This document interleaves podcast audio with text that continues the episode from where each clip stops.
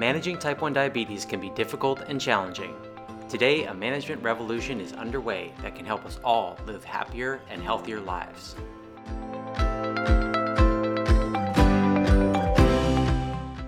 I'm Cliff Scherb, founder of Glucose Advisors.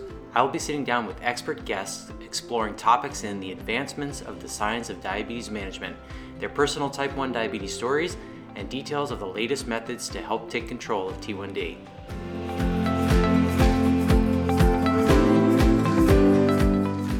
We hope these stories inspire you to take control of your diabetes, health, and well being, learning more about the advancements that exist to live a better life with T1D.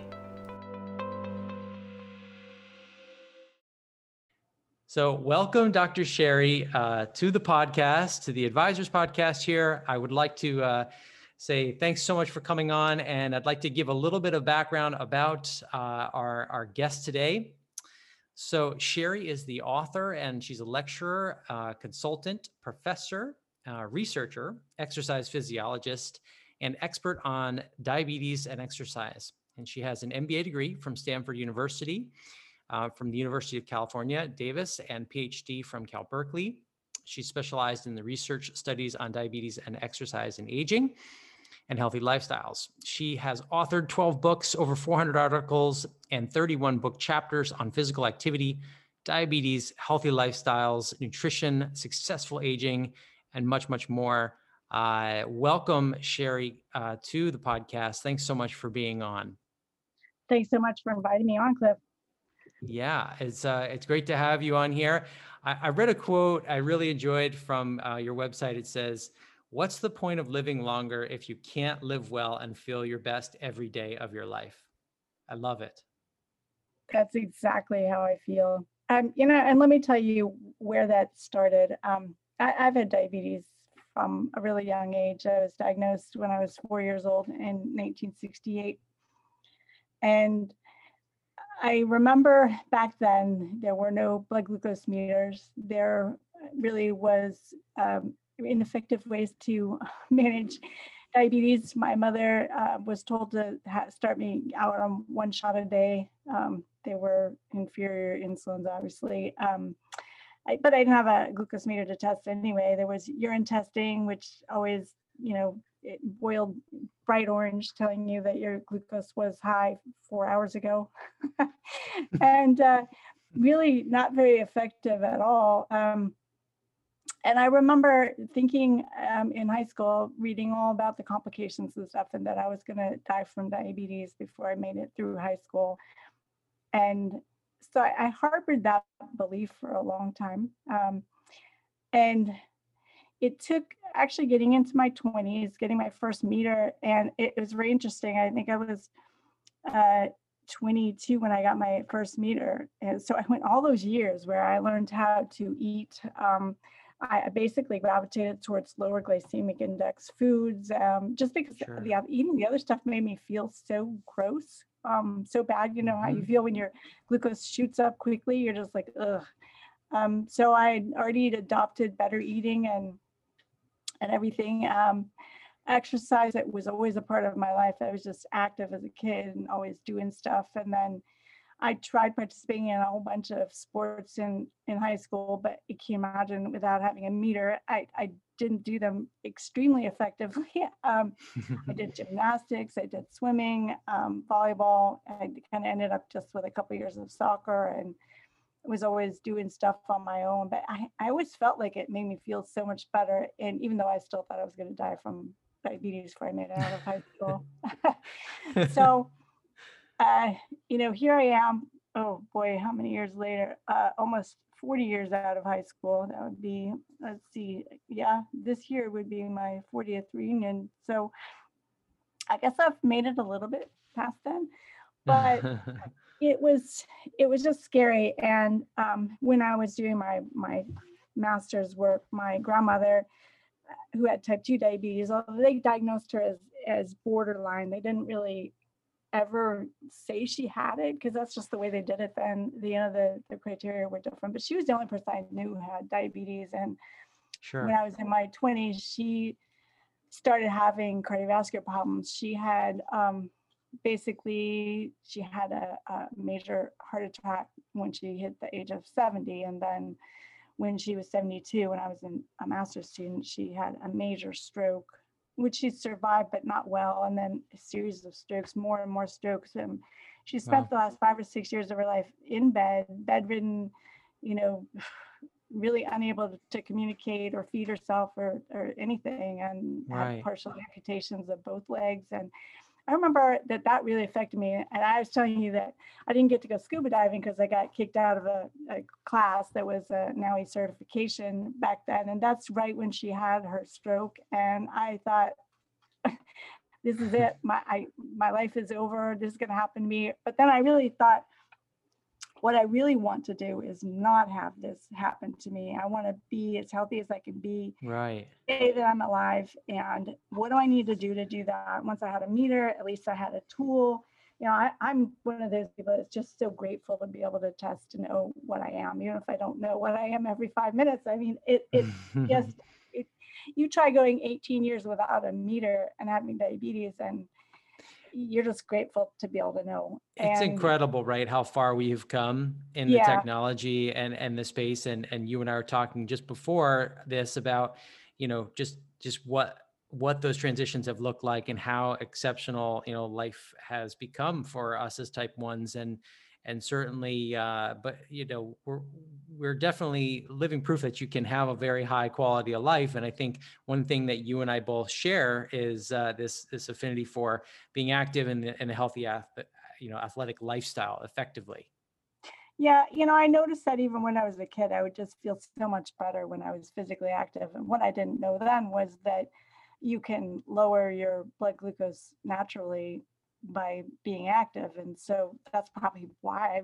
feel so much better. And I felt more in control, even though I didn't know how well I was doing. I mean, I was probably running 200 all the time, 300 all the time.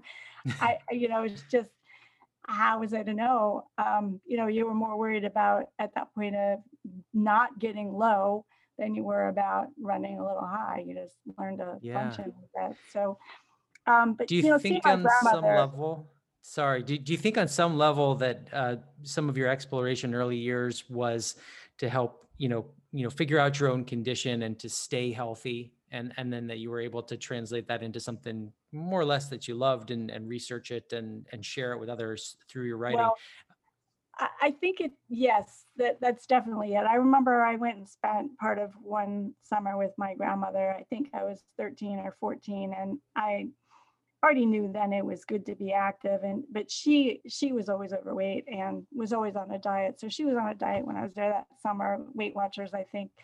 And i i don't even know how this came about but i remember i worked out a deal with her that i would help her lose weight i would help her follow her diet and she would pay me a, a dollar for every pound that she lost. Now granted this is back in the 1970s so um, and the very first week I was there, I, I remember I had her running laps around her backyard. I was helping her measure out her cottage cheese and things that they allowed her to eat on her diet. And in that very first week, she lost eight pounds. So I got eight dollars. And and believe me, that was a lot of money back then. So I, I Yeah. would laugh and say, well, that's why I got into it. Obviously, look how well I got paid helping coach my grandmother lose weight and be more healthy with diabetes. So yeah.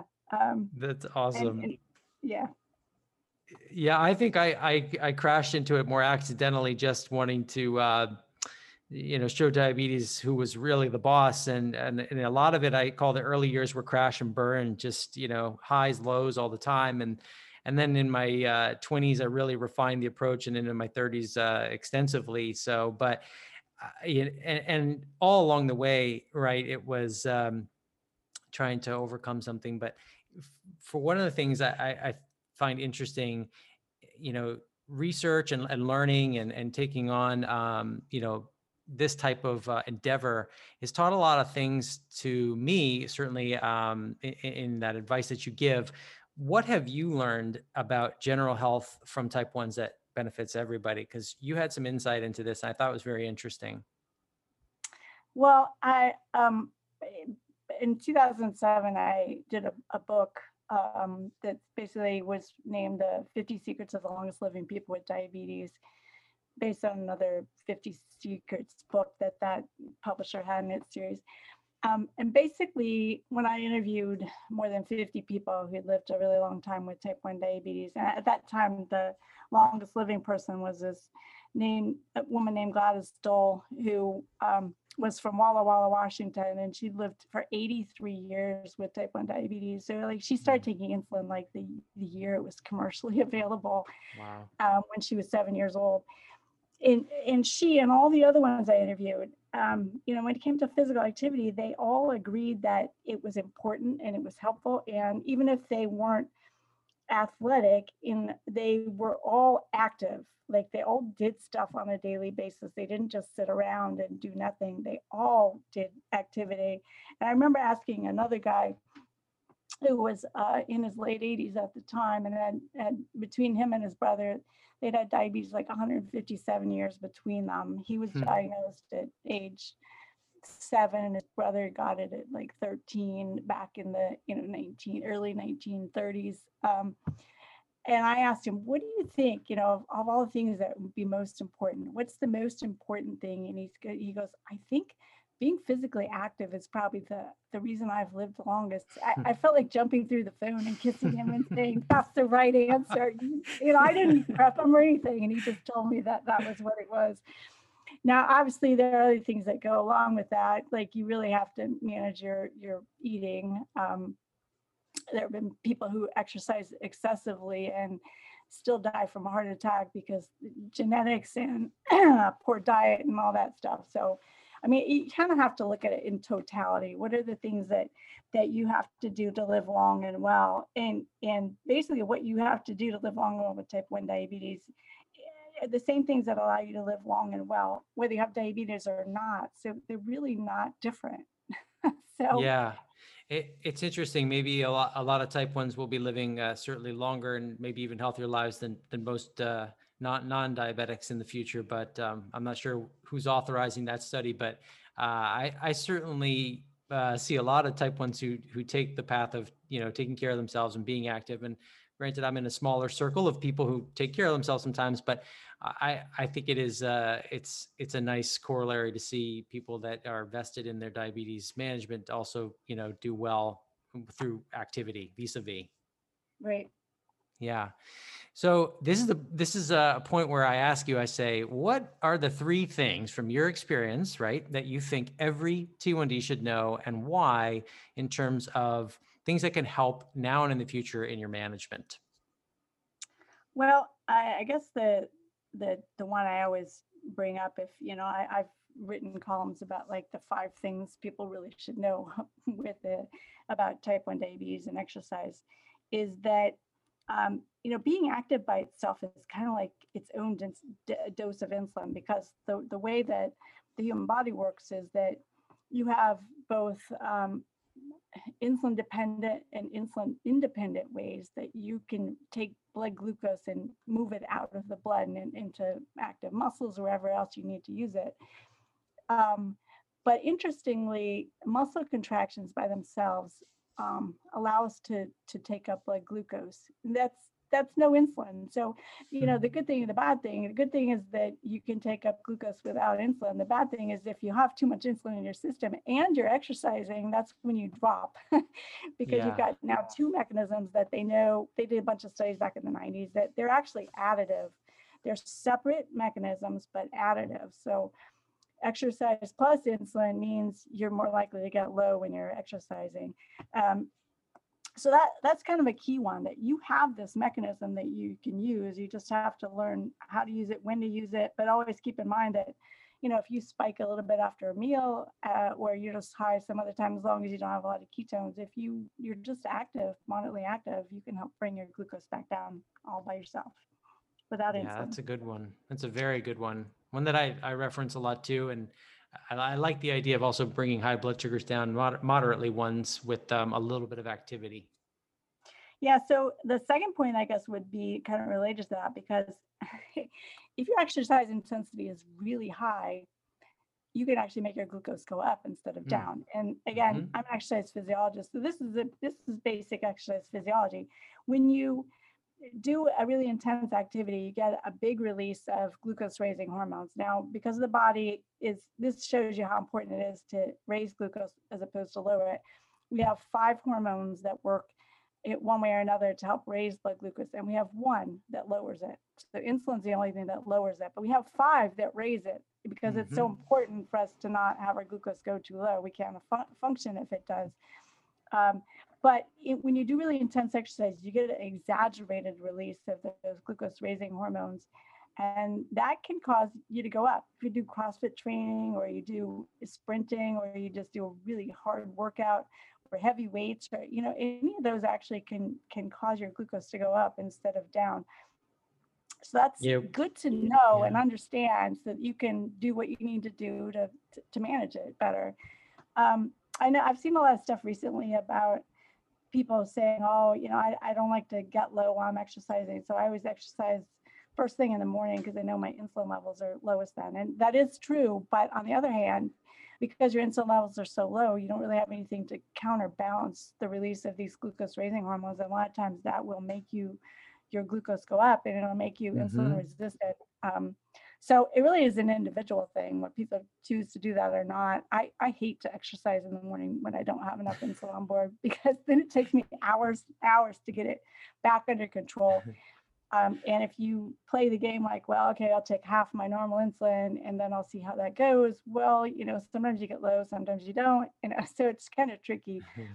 Um, so it's a personal choice there if you really want to do that early morning exercise. And then the third pearl I would say is that, you know, you'll hear a lot of people talk about, oh, I've got this tool, I've got CGM, I've got an insulin pump, I'm looping, I'm doing this.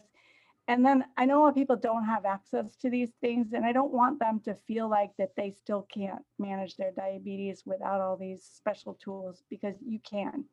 Um, I've actually tried a lot of these things, and um, I I'm I'm still pretty low tech um, I think that things are moving in the direction of, of insurance actually wanting people to use CGM instead of you know multiple daily testing regimens or uh, you know really is going to vary on what you want to do but i just want to let people know that they they can manage it no matter what sure. tools they have available. All you need is a blood glucose meter and and some insulin and you could still manage it. You don't have to have the latest tech. You don't have to you know, hawk your house to try to pay for it. You don't have to cry because you can't get it.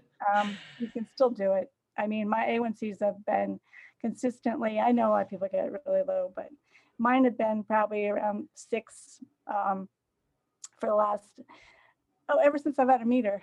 Um, yeah. Be, and, and I used a pump for four years and then I just got too much scar tissue and then that was even, that was harder. I've known people have used pumps and then actually give a basal insulin as well because they just don't like you, not having basal on. You board. know, we so, we uh, spent a lot of time when we designed our, our programs at Glucose Advisors to to basically work with and sync up with anybody's regimen because I do think that at the end of the day there's a, a mode for each person, a pump or MDI. MD, um, MDI, sorry, that you know it works better for some people and not for others, and so you know um, you can have a great A1C with or without, you know, this technology, and um, you know, depends on your lifestyle, right? And yeah. and I think that that's the important factor there is trying to understand the moving parts as best you can. Um, some things are moving faster than others. When you eat something, or when you're getting up and you're going for a walk, or like you said, is it very high intense activity or is it low intense? Because those have different meanings and then how do you apply that to your lifestyle and you know going going uh, high tech or low tech is uh, irrelevant it's it's quality of life um, I, I think it's yep. it, it, di- it's, it's it dives also the same yeah. uh, i would have to say when it comes to, to dietary choices as well yeah. because i have um, you know for the last time i wrote my book um, athlete's guide to diabetes this one i um, i had over 300 people um, tell me what they do. And I would say maybe a third really were really truly low carb, and then a third of them were kind of moderate carb intake, which is where I'd throw myself in that because I, just I there are lots of carbs I avoid. I've always avoided because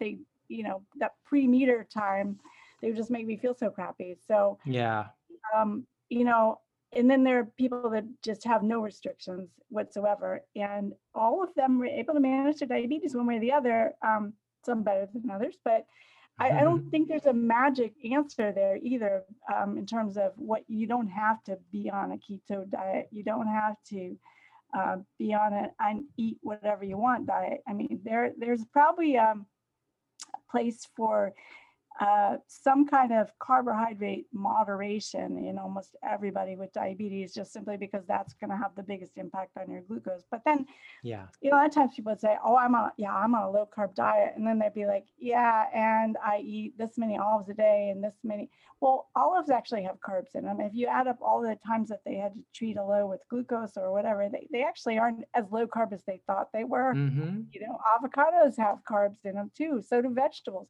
They're just Mhm. not looking at them in terms of, they're just saying, I don't eat starchy foods. So they- they're just saying they're low carb. So the, the- the definitions are, are not clear. But again, you can make anything work for you. And I don't think you should feel bad just because you're not doing whatever the latest thing is. Right. I actually, at my university, uh, I taught uh, nutrition as well as exercise physiology uh, for 19 years. So I saw in those two decades every dietary trend come and go, every diet come and Sure. go. The pendulum swinging from hey, uh, fat is bad to carbs is bad to let's all eat high protein. To, and where have I been this entire time? Kind of firmly in the middle, which is like you know, half my plate's green veggies, and then the other half is split between some kind of a carb source and a protein source. You know, however, and that's how I was taught to eat back in 1968. Um, and it's kind of stuck with me. I know I saw something today too about people are trying to go back to just low carb because that's how they used to treat diabetes before there was insulin. But I don't think you have to do that. In fact, there are some some problems I've noticed. Again, I think I've tried every insulin known to man since you know mm-hmm. the 1960s. But the the problem with the the insulin analogs we have now that are rapid acting or super rapid acting is that they cover carbs pretty effectively, but they don't cover the glucose that arises later from protein being fully digested and the insulin Sure. that you may get from fat. and so you end up- right. Um, years ago, I I always knew that it was it wasn't just the carbs that affected me; it was other stuff. And then they finally did some series of studies in the last decade or so where they showed that how much fat you have with your carbs makes an impact and so forth. And so you kind of have to look at it in totality and think about what what kind of insulin what your coverage is going to be maybe you'll have to dose again after two hours because you have a lot of protein or That's right. Whatever. You, it's so that's why I'm saying anything can work because the, even the insulins we have nowadays don't work may work well for certain types of carbs. They don't work well for low glycemic index carbs. They work well for things that are absorbed rapidly, which I don't normally eat anyway. So I've actually had a harder time with some of the modern insulins than I had with the older ones that Yeah, I would- cover. I would say that I could see that, and and we do see that uh, with our our patients that we work with too. And one of the challenges is, uh, you know, are you uh, going to let like a a closed loop mop up in the background and fix that for you? Are you going to entertain the the bolus for the protein and the fat? Are you going to, for instance, say, well, I'm going to bolus at 50% for protein and maybe 20% for fat, and you know, how am I going to administer that? Am I going to extend a bolus? Am I, you know, on MDI and I don't really have much to to change, and so maybe my my Lantus dose is kind of actually a little inflated to capture some of that. So there's so many different strategies that Right. it really comes down to a case by case basis and what you're most comfortable with. I think. absolutely. Yeah.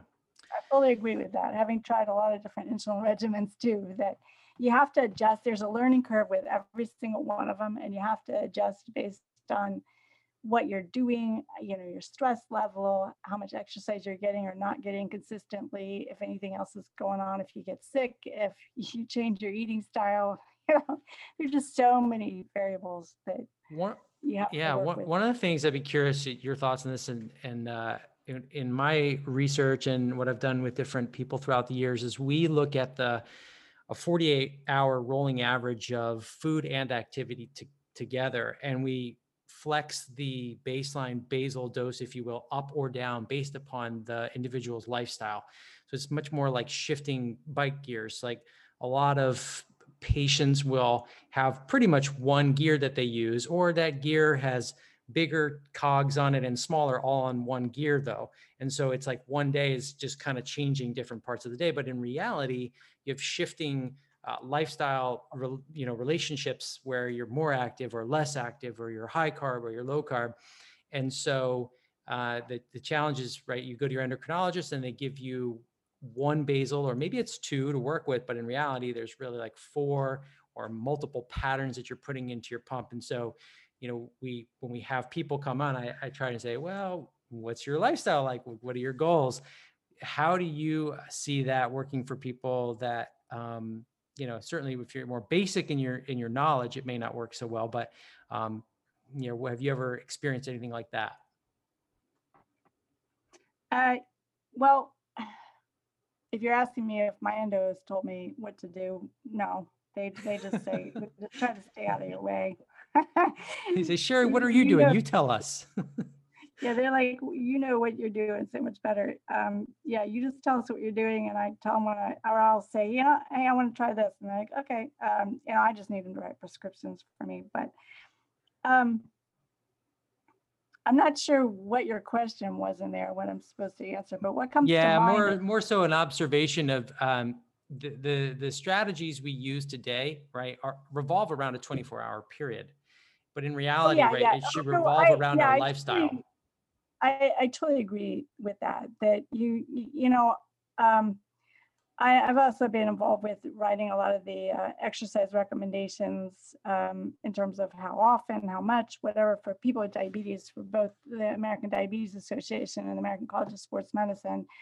And the one thing that we conclude looking at all the research is that, you know, if you have diabetes, particularly type 2, but also type 1, i- it's better if you're consistent with your exercise. Like, um, one of the recommendations that came out in 2018 from the federal guidelines for physical activity uh, actually said, as long as you're getting the you know recommended number of minutes per week, which is you know 150 to 300 minutes moderate, or 75 to 150 minutes a week of vigorous, or, or a combination thereof, that you could do it all on the weekend. It's fine. You could be a weekend warrior. You're still getting it in. You get the health benefits from it. But we say, wait a minute, wait a minute. You have diabetes? No, Mhm. you can't let more than uh, two days lapse in between, you know, your workouts because Yeah. It, has to the the insulin sensitivity changes a whole lot. You're, you know, as far as aerobic exercise, you're as good as your last bout that you did, and it may last for two hours or seventy up to seventy-two hours, but it ain't gonna last long for a week until you be a weekend warrior. And with mm-hmm. resistance training, the impact immediately is is different because a lot of that comes from gaining or, or retaining muscle mass and that that sort of aspect. But so that can have a, a good effect overall in terms of making you more insulin sensitive, gives you more place to store glucose in your muscles because your muscles are bigger. But you still can't go uh, that many days without, or or your your insulin regimen, your insulin needs change dramatically. So, you know, if you know you're gonna have to take three days off, you're gonna have to make some changes because what Yeah. norm- I, I always say my insulin's set for me to be active. The days I have to make the most changes are days that I'm not active, which isn't very often, but Yeah. um, you know, it, it, it really uh, helps to be consistent with, it doesn't have to be the same exercise every day. It just, you, you need to be active on days where you can't do your, your planned activity. You just try to stand up, walk around more, take more daily steps, whatever, the thing to just keep moving because that has a big impact on how well you're. Yeah, it, it definitely keeps the dosing more simplistic. And if you're going to have that varied of a lifestyle, you most certainly have to have bigger and smaller days of total daily dose. And you know, your your regimen has to change accordingly with the IC ratios and things like that. But uh, I I have mapped out personally and with others, you know, a lot of this uh, more sedentary and more highly, you know, um, uh, engaged active lifestyles and I, I agree the consistency makes life a lot more easy and and if you're eating consistently too that also makes things a lot better uh, one of the strategies that i like a lot uh, I, I I would highly doubt you're not an advocate of it, but eating a larger carb meal, particularly after being active, right? Because of that sensitivity, which helps replenish glycogen and restores balance to the body and blood sugar stability too. So um, well, that is true, but another strategy is say you want your insulin sensitivity to stay higher for longer after you've worked out. If you don't eat a lot of carbs after, yeah, it takes sure. you a lot longer to restore Mhm. the glycogen and you will stay Mhm. lower for longer. Now that can be a good thing or a bad thing. I mean, Yeah. bad if you don't have the glycogen restored for your next workout, but good if Right. you know you're going to be uh, inactive for the next two days, then hey, that's one way to deal with it. Sometimes if I'm just having an insulin resistant day for some reason, I'll just I'll just skip carbs for a meal and I won't I'll eat other stuff and it's like it fixes it. So Yeah. because it- what you do is you have a finite amount of space in which you can store glucose in your muscles. Um, some of it goes in your liver as well, and that gets kind of used and repleted, on, uh, replaced on a daily basis. But your muscles, once the, I would say, think of it, your muscles as being like a glucose storage tank. So it's like a gas tank. You're going to put carbs into it, and you want to have that gas tank for carbs as large as possible. That means gaining muscle, retaining muscle, and then you always want it to be partway empty because when you have more carbs come into your body, they need to go into storage. Um, and if it's full up, they're not going in there. So then they get converted into something else, or your glucose goes really high, or you, get fatter or something, you know. Yeah, yeah. I, I see all of the same, and we chart and track a lot more with the total daily dose. I think that that's a nice thing. You know, if you're if you're listening to this podcast and you're thinking, you know, what do I do with that total daily dose? At the end of the day, that's your over under, and you kind of look at it and you say, well, am I you know close to the average i am for the last two weeks or am i higher am i lower? And you can make some some real good decisions based on that. So if you're if you're higher than your your average total daily dose right you may need to increase your your total insulin intake or maybe you want to eat a little bit lower carb if you're conversely a little bit below your total daily dose right it's helpful to lower your your basal a little bit to accommodate that and you know maybe you need to watch going hypoglycemic overnight or things like that. So uh, lots of different tricks that you can do but uh, there, there's lots of variability when it comes to um, regimens and, and nutrition right Absolutely. I, I want to mention one other thing that's come up a lot with athletes. I remember there was a woman who was training for, I- who knew there was a, a national handball team, but the, there well, actually was an Olympic handball team. She was uh, an athlete with type one who was on that team. And she just kept saying, I, you know, she's training, doing all this training, heavy training, but she's gaining weight. And it's not, it's not like, you know, good weight. It's, you know, Mm. more around her middle and stuff. And she was wondering what the heck's going on. I'm like, well, um, are you treating a lot of lows? She's like, yeah. I'm like, well, you know, those calories count, right? calories are calories. If you're treating a lot of lows, it can make you gain weight. So then you need to adjust your insulin down. Yeah, no, that's that's very true. And you know, there there are periods of the time in the, you know, you want to have a low amount of insulin on board. That's when your body can mobilize fat the best. And if you're uh, constantly pumping in additional insulin that you you just frankly don't need at times, or if you haven't created some a lot of amount of sensitivity to allow for a lower, you know, suppression of insulin, then the challenge is you you will gain weight or you or you'll find it difficult at least to lose weight. And so uh, we see that right more traditionally with people who are on longer acting insulins and such. Right. Yeah, because insulin does not only does it promote the uptake of, of blood glucose, it promotes the uptake of um, amino acids and fat Right. into your fat cells. Right. So I listen, Sheri. I could talk to you all day long. I, you're you're fascinating and and interesting in terms of everything you've done in your research and your history. And uh, I I'm, I want to just say thank you for coming on to the podcast. But I do have a couple closing thoughts from questions for you. So one of them is from our community here, and that is, uh, what was your biggest aha moment, if you will, in T1D as as a doctor and a researcher? You mean a personal one or a research Yeah. one? Could Um, be both, either one. it was actually when I got, I, I mean, I went through most of my childhood knowing I had diabetes, had to manage it but as best I could without a meter and stuff. And then when I got my first meter, I actually went through this this whole emotional struggle of like, oh my God, I have diabetes. like I had to deal with it all over again, like a lot of people do when they're first diagnosed. But I did it after, you know, 18 years when I first got my first meter. So whatever I thought I'd been doing that, that worked, it, I found out it didn't, it wasn't working the way I thought it was working. um, then I just found the the um, magic of being able to actually test your glucose. And then it was like trying to learn, well, now what do I do? I adjust my insulin. How do I adjust my insulin? I mean, it's everything's a learning curve. So, and don't expect everything to stay the same. So that was, that was my first aha moment, I guess.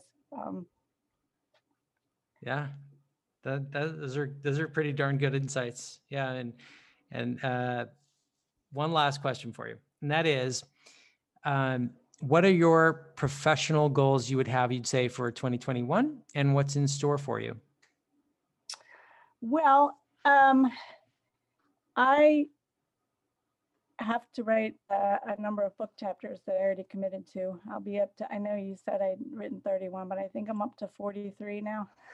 So uh, these are a lot of them for textbooks and for um, journal book type books and stuff. You know, they're not necessarily for consumers, but um, once I get done with those, I'm I'm hoping to expand out the courses I offer. Um, I have some now that are mainly uh, towards people who are uh, fitness professionals to teach them more about diabetes and working with people who have diabetes or pre-diabetes just because i've seen too many trainers actually mm. injure people or do things that would be inappropriate for sure. somebody with diabetes to do sure. um, i'm also going to i think expand that out to work with um, uh, through a program that that does continuing education for athletic trainers and um, maybe some uh, physical therapists because all these people work with people who have diabetes all the time yeah. and i just i don't want them to do anything injurious to, to someone else because they, of lack of knowledge.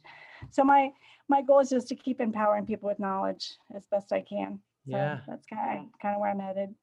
Yeah well keep up the great work. It's uh it, you have great books great articles. It's just exciting. I, I appreciate you coming on and um, how would you like people to get in touch with you uh, best um, if they have que- questions and they want to get in touch? Um, if they go to my website, my main website's just uh, shericolberg.com. Uh, there is a contact page and they can just send me an email and I'll through that and then I'll I'll be able to respond to it. Or you can just Google me and you'll find my my email online anyway. So whatever works. Okay, great. Well, Sheri, thanks so much for being on the podcast, and uh, we'll be in touch again soon. But thanks again. Thanks. Go get active.